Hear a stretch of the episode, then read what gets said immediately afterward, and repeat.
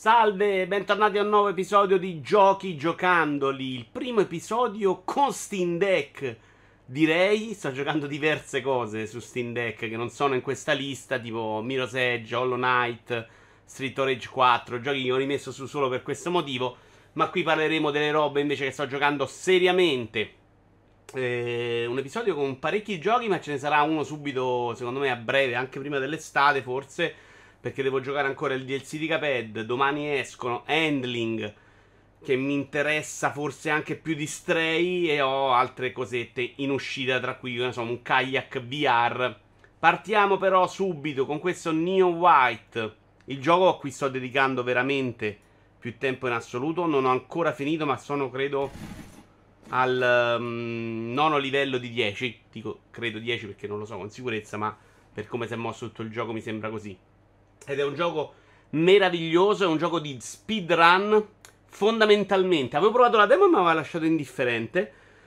Uh, e invece funziona veramente da Dio. Un po' lungo, ma non è lungo nel senso che si ricicla e che fai uh, sempre le stesse cose. È un gioco con veramente tanto contenuto. È vero che non mi sto limitando, uh, per quanto mi sto divertendo, a prendere il minimo sindacale, cioè la medaglia d'oro. In realtà non servono neanche tutte, ma la medaglia asso ce n'è anche una uh, con, con, che ottieni con tempi migliori, ma è una roba veramente per fulminati super forti. E quindi ogni livello a me non dura 5 minuti, ma ne dura magari 15-20 ed ecco il motivo per cui sta durando così tanto. Comunque, quindi, se non volete fare quello, il gioco non è neanche così lungo. Di che si tratta New White? Si tratta di un gioco in cui fondamentalmente devi completare dei livelli, uccidendo tutti i demoni, usando delle carte. Queste carte sono delle armi con un tasto sparano normalmente, con un altro tasto, ovvero buttando la carta, hanno un potere aggiuntivo. Questo potere aggiuntivo può essere un doppio salto, un lancio di una granata, uno schianto a terra, robe di questo tipo. I livelli che durano veramente il giusto, diciamo all'incirca un minuto, ma spesso anche meno, sono fatti in modo che ti devi muovere velocemente in questo livello, sparare tutti i nemici, usare le carte al momento giusto senza doverle praticamente mai scegliere cioè, eh, se segui il flusso giusto, si tratta veramente di fare le azioni al momento giusto. Non devi star lì a scelverlarti su quale carta usare. Anche perché puoi tenerne massimo due tipi in mano, quindi tutt'al più devi scartarne uno rispetto a un altro.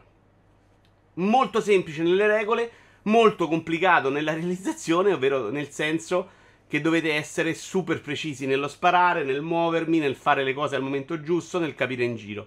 Uh, la medaglia oro è però molto facile la medaglia asso si ottiene cominciando a sfruttare qualche scorciatoia, che però segnala addirittura il gioco una scorciatoia principale e non è quasi mai esageratamente impegnativo. Quindi veramente lo sforzo richiesto per arrivare anche alla medaglia asso non è una roba fuori di testa. Io l'ho giocato sempre col pad, anche su PC e poi alternando con Steam Deck e sono riuscito più o meno a farlo senza faticare. Alcuni livelli ci ho messo un po' di più, alcuni meno, ma mi ci sto assolutamente divertendo.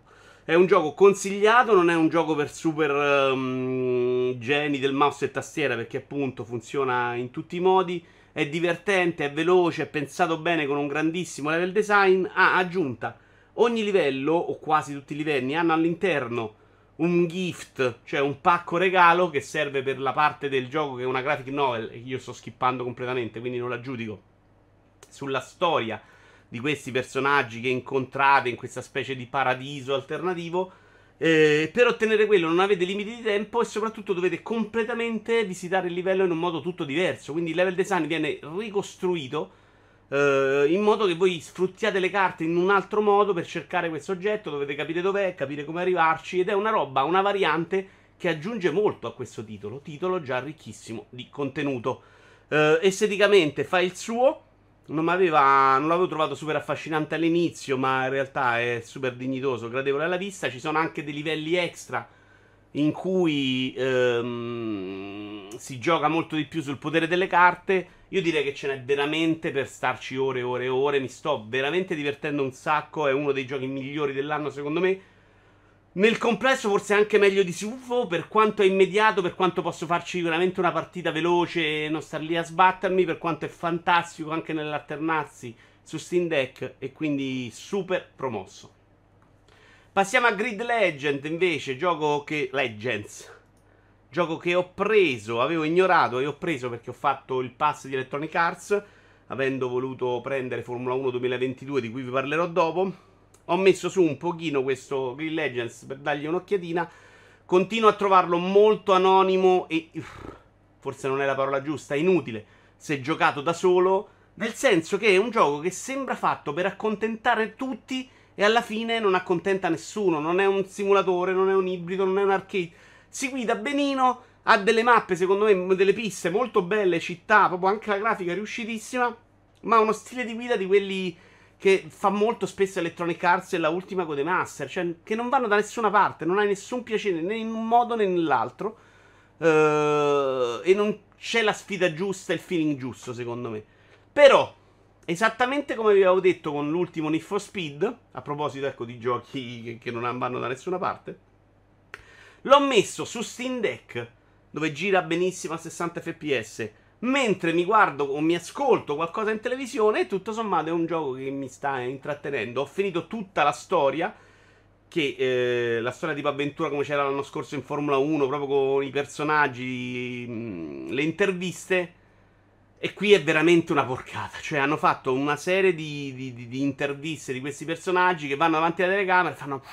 Eh sì, l'odore delle gomme, il sudore della pista, l'amore per le quattro ruote. E finisce il filmato. Fai la tua gara campagna anche secondo me della storia molto interessante perché ti fa variare macchine, ti fa variare anche modalità. E poi c'è un'altra intervista di questo in cui arriva una tizia e fa eh, il cruscotto con la sua gomma calda. Cioè, punto. Cioè, veramente una roba imbarazzante. Comunque, ce ne frega anche il giusto. La campagna proprio vera, il single player, è ancora ricca di un sacco di, di gare per tipologie di auto differenti in cui dovete comprare i pezzi, dovete fare un sacco di cose, super grande. Secondo me non vale moltissimo così preso da solo. Ma se ce l'avete da giocare insieme ad altro, riesce a far suo meglio di altri. Non mi sembra un grande commento, sono d'accordo. I giochi dovrebbero funzionare da sé. Però è bello da vedere. Ma che vi devo dire? Se ci avete Sindex Season, no, no, ma che cazzo, non so, non so come definirlo. Perché in sé non lo consiglierei a nessuno. Però tutto sommato non è brutto in niente. È che non viene fuori. È proprio, secondo me, un genere, quello che hanno scelto loro, del um, gioco automobilistico che non sa che cazzo fare, che non serve a nessuno, fondamentalmente. Credo di aver sbagliato gioco, tra l'altro, nel, in quello che vi ho fatto vedere. E quindi durante il prossimo, magari... Porca miseria, ho sbagliato. Eccolo qua. Vai, due secondi, lo mostriamo adesso. Mm? Eccolo qua, stavo parlando appunto di questo. Dicevo, graficamente però bello bello bello, con un sacco di belle piste cittadine che mi hanno ricordato in modo molto collaterale un, i Project Gotham Racing di qualche tempo, perché le cittadine sono veramente fighe. Uh, queste con i mezzi non malissimo. C'è per esempio Parigi, c'è Chicago, c'è San Francisco. C'è, c'è, veramente roba super figa. È proprio bella da vedere come non la vedevo da un pezzo. Anche Mosca, se non mi sbaglio. Bellissime le piste cittadine. Vabbè, l'avete visto, mi dispiace, ho sbagliato. Match point, due parole. Due paroline su match point perché l'ho giocato poco, ho fatto il tutorial e una partita multiplayer e una partita in singolo. Uh, poi ne ho sentito parlare da una persona, Quedex in realtà, che parla di tennis e mi è proprio passata la voglia di, di provare a capire se era un bel gioco e l'ho disinstallato. Mm, è un gioco che mi aveva ben impressionato la demo perché da fondo campo sembra fare bene le sue cosine. Eh, sembra che puoi muovere la palla in modo sensato, ma c'è una roba che capisci subito che è scema. E che è che mentre tu colpisci la palla, dopo che hai colpito la palla, hai un mirino in cui indirizzi la palla. Quindi quello dall'altra parte lo vede prima se la palla è fuori, vede dove stai mandando la palla. E tu stesso stai giocando col simbolino della levetta, non sulla palla. Ora, probabilmente nelle opzioni la puoi anche togliere questa cosa, ma non credo perché è proprio pensato in questo modo il gioco. Cioè, posizionarsi col giocatore al momento giusto, usare il colpo e poi indirizzare la palla. Che è una roba che mi è sembrata funzionare proprio male, soprattutto in multiplayer. Ma la roba, secondo me, peggiore è eh, che il server volley non si capisce come si fa. Cioè, il movimento del ehm, tennista è proprio uh, imbavagliato, bloccato nella sua posizione e, e, e, lui si posiziona verso la palla quasi in automatico e tu non riesci a dirgli oh vai avanti, voglio fare un po' di serve and volley, voglio fare altre cose. Quindi rimani molto spesso bloccato più dietro di quanto vuoi senza riuscire a fare quello che vuoi fare veramente. Comunque, il giudizio è proprio superficiale. È nel pass, dategli un'occhiata se siete grandi appassionati di tennis. La mia impressione così non è stata proprio idilliaca. Red 2 invece ho avuto una gran bella impressione. Anche questo non l'ho giocato troppo. Perché poi mi sono messo su New White e New White mi sta abbastanza succhiando la vita. Eh, non sono uno, cioè sono uno a cui piace molto il genere di, di, di corse su navicelle, vedi Wipeout o Formula 0, ma sono anche uno di quelli che non riesce a farci mai granché in particolare. Questo eh, non fa gran- è forse il più tecnico di questi giochi qua, è di un team italiano. Uh, devo dire che in questo secondo episodio lav- avevo provato il primo solo in VR e non vi dico il risultato. Questo hanno fatto un, hanno messo un sacco di aiutini per renderlo un po' più accessibile. Ci sono. Devo dire che io, per quanto non riesca a vincere le gare. Scusate, sono suonato alla porta. Stavo dicendo, uh, mi ha dato l'impressione, comunque io dicevo, pur non riuscendo a farci i super numeri, ad essere super perfetto, riesco ad ottenere l'obiettivo che mi serve per proseguire. Eh, graficamente lo trovo veramente super bello, a tratti proprio eccezionale. Ci sono delle piste secondo me meravigliose con un gusto notevolissimo che fa delle cose proprio belle da vedersi. Tecnicamente regge. Su Steam Deck lo devo ancora provare. Mm, bisognerà capire quanto andando avanti diventa troppo complesso per me. Eh, è un gioco che si basa molto anche sull'uso del turbo nel momento giusto. Mm, però credo, credo, che abbiano lavorato in quella direzione. Ora io non riuscirò mai in questo gioco a essere perfetto, a prendere tutti gli oro, a vincerle tutte.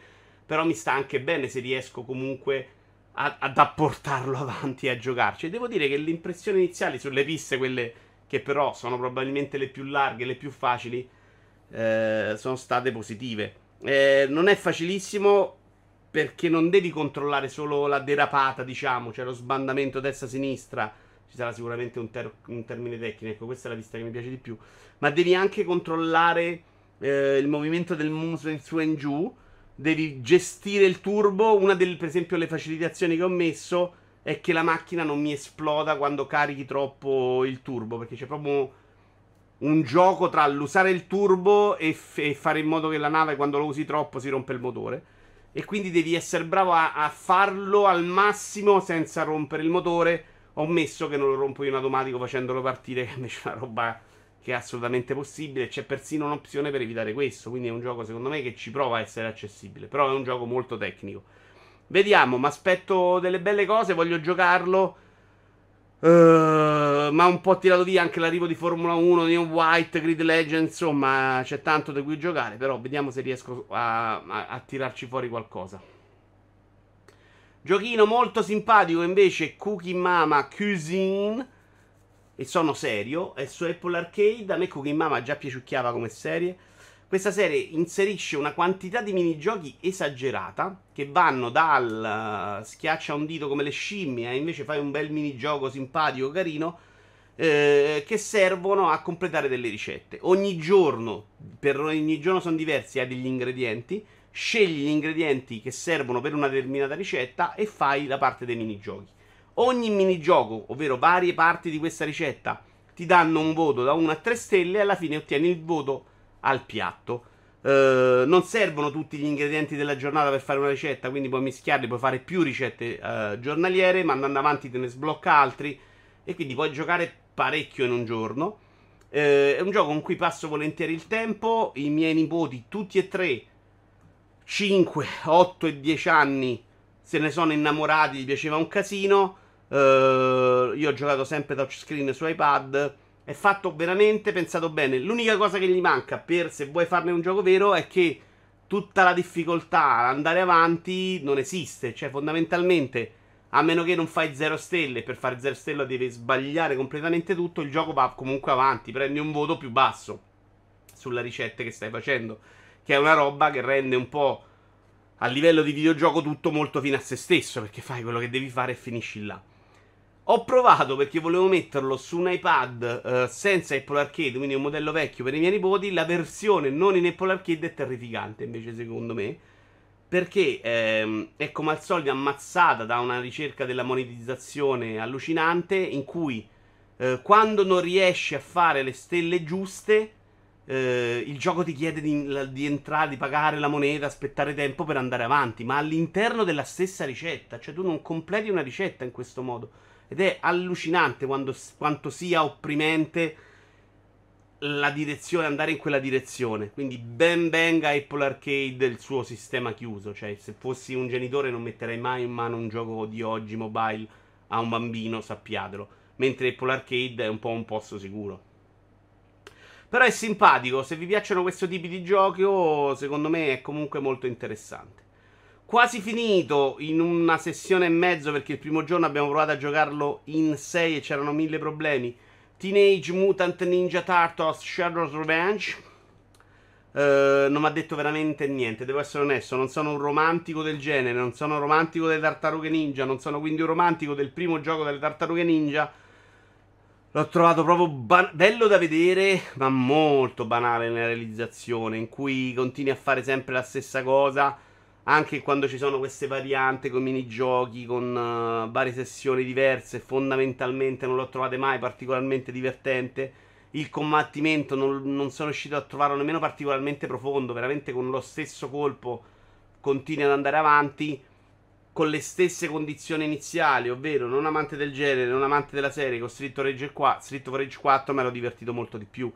È un gioco, sono due giochi che, che, condividono più o meno la stessa filosofia, cioè riprendiamo un brand vecchio e portiamolo alla modernità, ma uno è proprio vecchio dentro, Street of Rage 4 secondo me aggiunge moltissimo ed è super apprezzabile anche oggi, cioè, mi sembrano proprio due prodotti di qualità molto molto molto molto diverse. Anche la differenziazione tra i personaggi è abbastanza relativa e si vede molto poco, ecco. Nel senso, è, da vedere da be- è bello da vedere, però se vi piacciono le tartarughe ninja, comunque non è una roba schifosa da giocare, ma passabile e quindi fate le vostre considerazioni. Io onestamente nella mia vita lo trovo assolutamente insignificante. Non posso dire invece la stessa cosa di Formula 1 2022 giocato solo in VR, non mille ore. Eccolo Alessandro, l'altro giorno siamo incontrati anche con lui a Milano non uh, fatto 5-6 Gran Premi, non credo di più. Ed è una roba spettacolosa. Uh, I giochi VR di auto a me avevano dato i problemi in passato. Ma sia con Automobilista 2 di recente che con questo invece zero problemi. Dopo la prima sessione di un'oretta ho avuto un po', non durante la, il gioco, ma dopo ho avuto un minimo di fastidio. Nelle successive invece assolutamente zero. L'immagine è super stabile, graficamente in VR non fa questo downgrade terribile, quindi è proprio bello starci dentro. È pensato anche bene il contorno, stai nei box, vedi la gente che ti si muove intorno, fai delle cose. Mm, e la cosa che mi è piaciuta di più, io lo gioco come più o meno ho detto mille volte, con molti aiuti attivati, quindi trasformandolo abbastanza in un arcade. Non lo giudico mai come un simulatore di Formula 1, non lo è per me. L'intelligenza artificiale che ho visto, secondo me, non mi sembra straordinaria ma per quanto interessa a me me ne frega anche il giusto. La cosa bella però è trovarsi dentro questo abitacolo in VR che ti veramente circonda e tu hai questa sensazione di essere dentro, di essere soprattutto incollato all'asfalto. È una roba molto particolare come sensazione, molto vera, molto reale, molto figa. Anche quando piove, insomma, c'è gli effetti sul casco. Lo trovo bello da vedere, che è una roba che nei giochi di auto in VR che ho provato in passato non posso dire sempre bello da giocare perché è abbastanza accessibile, ma in alcuni momenti ti devi anche impegnare, devi stare attento a non colpire gli altri, insomma ci sono un po' di penalità e quindi mi ci sto divertendo un sacco. La prima reazione è stata proprio da impazzito, bambino felice di 5 anni che prova sta roba incredibile. Sta un po' passando quella roba là, ma mi ci sto comunque divertendo un sacco e sicuramente me lo giocherò un altro po'. Chiudiamo con RPG Time The Legend of Wright, gioco che ho finito proprio ieri sera, un gioco che dura pochino diciamo 5-6 ore forse. Lo seguivo da un sacco di tempo perché l'avevano presentato a un Xbox. L'hanno presentato di recente in un Nintendo Direct terze parti. E ho scoperto che su Xbox era uscito a marzo. Non se l'è cagato nessuno. Uh, ci sono tipo due recensioni nell'universo. Costa parecchio, 30 euro. E per quello che dura, insomma, calcolate insomma anche questo. Io l'ho pagato 20 perché avevo un buono da 10 euro, 30 euro forse li avrei un po', è bottanto secondo me. Anche se a livello di scrittura, di esperienza, l'ho trovato assolutamente magnifico. Uh, si tratta fondamentalmente di un walking simulator perché il gameplay che vedete ai lati, vedete il livello del personaggio, la spada, l'RPG, è proprio finto, è tutto costruito con questo bambino che racconta una storia come fosse un dungeon master al giocatore. Quindi il giocatore fa delle cose all'interno, ma spesso sono proprio finte, spesso sono raccontate e basta se muori, per esempio, tu hai delle, delle, robe per mangiare per riprendere vita, ma quando capisci che se muori rientri, non te ne frega niente di usarle. E nel frattempo questo bambino racconta e continua a inserire giochi di carte, eh, trovate, robe completamente folli. Adesso non voglio fare spoiler, ma una roba al fine, al finale, quando pensavo di aver finito il gioco, mi ha fatto spaccare dalle risate, perché è una roba talmente fuori di testa. E c'è tutto questo susseguirsi di cose successe e veramente in 5 ore di gioco avrei da raccontarmene 800, che è una roba che non giochi, a, a, giochi da 1000 ore e non ce le hai. Qui incontri persone, incontri nemici, succedono cose, trasformazione, cancella sopra, cancella sotto, tutto molto poco ludico, che, che ho trovato fantastico. Dicevo, il racconto di questo bambino che, che, che, che, racconta la sua storia e quindi mi è venuta in mente la passione di mio bambino che vuole raccontare storie, che vuole parlare agli altri, che vuole raccontare quello che fa e trovando spesso anche la trovata giusta visiva, non ludica, che si unisce a fare un, quello che farebbe un bambino per raccontare una storia e per fare dei giochi. Quindi c'è il labirinto di carta, c'è, c'è il gioco del, del, minatore, quello di Windows. Ci sono tante cose di questo tipo molto carine, ma ci sono con una frequenza buttate su schermo allucinante. Cioè, è un continuo di queste trovate. Capisco che non possa piacere perché poi lo stesso movimento fatto con la croce direzionale o varie parti in cui fondamentalmente c'è un po' di gameplay. Sono macchinose, noiosette, mai completamente brillanti. È tutto molto finto in realtà. E quindi capisco che uno si possa anche annoiare. Ma se riuscite ad innamorarvi della passione di questo ragazzino che c'ha.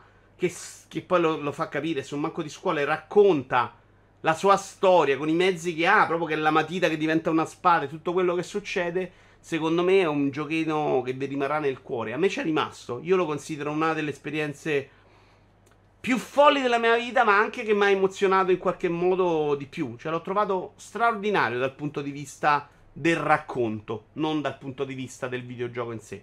Io vi ringrazio.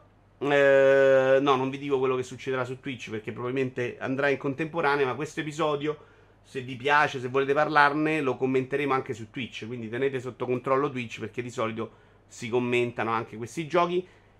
Qui l'episodio rimane su YouTube esattamente come l'avrete sempre avuto in passato, però poi ce lo andiamo a commentare su Twitch per chi vuole parlarne, visto che qua i commenti ne arrivavano pochi. Grazie a tutti e arrivederci, alla prossima!